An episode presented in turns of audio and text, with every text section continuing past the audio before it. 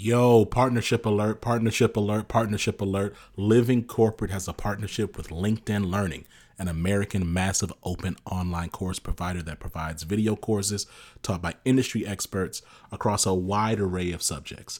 Now, the partnership is because Living Corporate has courses on LinkedIn Learning focused on diversity, equity, inclusion for leaders, career professionals, and anyone really looking to upskill themselves and be better allies. So make sure you check out our courses on LinkedIn Learning by clicking the link in the show notes. And let's just say you don't want to do that. You go to LinkedIn Learning on LinkedIn, search Living Corporate. We'll be right there. All right. Peace.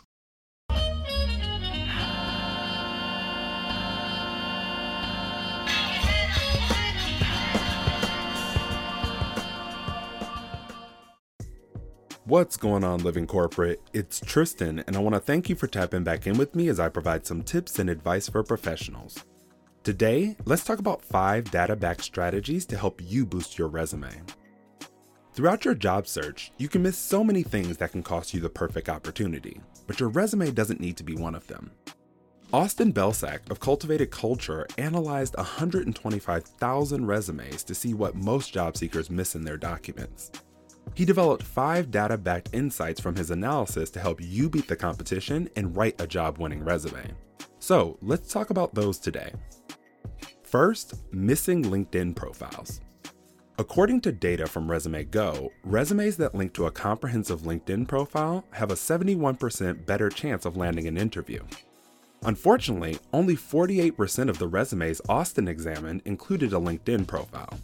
So, if you haven't updated your LinkedIn in a while, you should get on that, then add the link to your resume. Second, missing skills. The average resume only matched 51% of the skills or keywords found in their target job descriptions. People only matched around 28% of the soft skills and 60% of the hard skills. If you want to get ahead of your competition, you'll want to close that skills gap to give you an edge.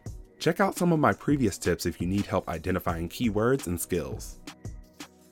Third, summarizing, not quantifying. Only 25% of resumes had more than five instances of measurable metrics, while 36% had zero instances. Resumes are about selling the return on investment a potential employer will get from you as a candidate. So, while telling someone the action you took is necessary, diving into the value that action provided or results that action drove is way more important. Make sure you include quantifiable outcomes on your resume. Fourth, your resume is not the right length. Recent studies have shown that the ideal length for a resume is 475 to 600 words, and about 77% of the resumes Austin scanned were out of that range. Remember, if your resume is too short, you're not showing your value. But if your resume is too long, it's hard to extract that value. Work on finding the perfect length. Fifth, there's too much jargon and fluff. The easiest way to not get hired is by saying, I'm a highly motivated, detail oriented team player. Honestly, none of that means anything and won't get you hired on its own. According to Austin, 51% of resumes had fluffy buzzwords or incorrect use of pronouns.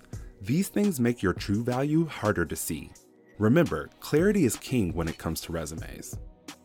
If you're going to count on your resume to land you some interviews, then I suggest taking a moment to see if any of these apply to your document and get them corrected ASAP. This tip was adapted from a Twitter thread by Austin Belcak and brought to you by Tristan of Layfield Resume Consulting. Check us out on Instagram, Twitter, and Facebook at Layfield Resume, or connect with me, Tristan Layfield, on LinkedIn.